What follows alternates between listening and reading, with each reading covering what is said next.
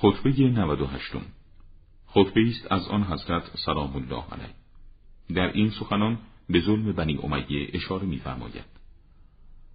و سوگند به خدا تا آنگاه آل امیه به سلطه خود ادامه خواهند داد که حرامی از محرمات خدا را رها نکنند مگر اینکه آن را حلال کنند و پیمانی را رها نکنند مگر اینکه آن را نقض نمایند. و تا آنگاه که هیچ خانه بنا شده از گل و گچ در شهرها و دهات و خیمه های ساخته شده از پشم و مو و کرک در بیابانها را رها نکنند. مگر اینکه ظلمشان وارد آن خانه ها و خیمه ها شود و سوء مدیریتشان موجب ناگوار بودن سکونت در آنها گردد. تا آن هنگام که مردم به دو دسته گریان تقسیم شوند.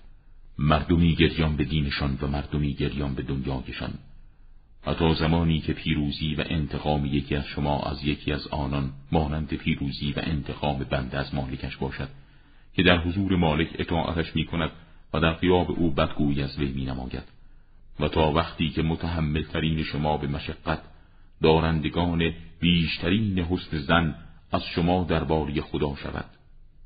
در چنان روزگاران اگر خداوند عافیتی به شما عنایت فرمود بپذیرید. و اگر مبتلا به حوادث شدید تحمل نمایید زیرا عاقبت از آن مردم با تقواست.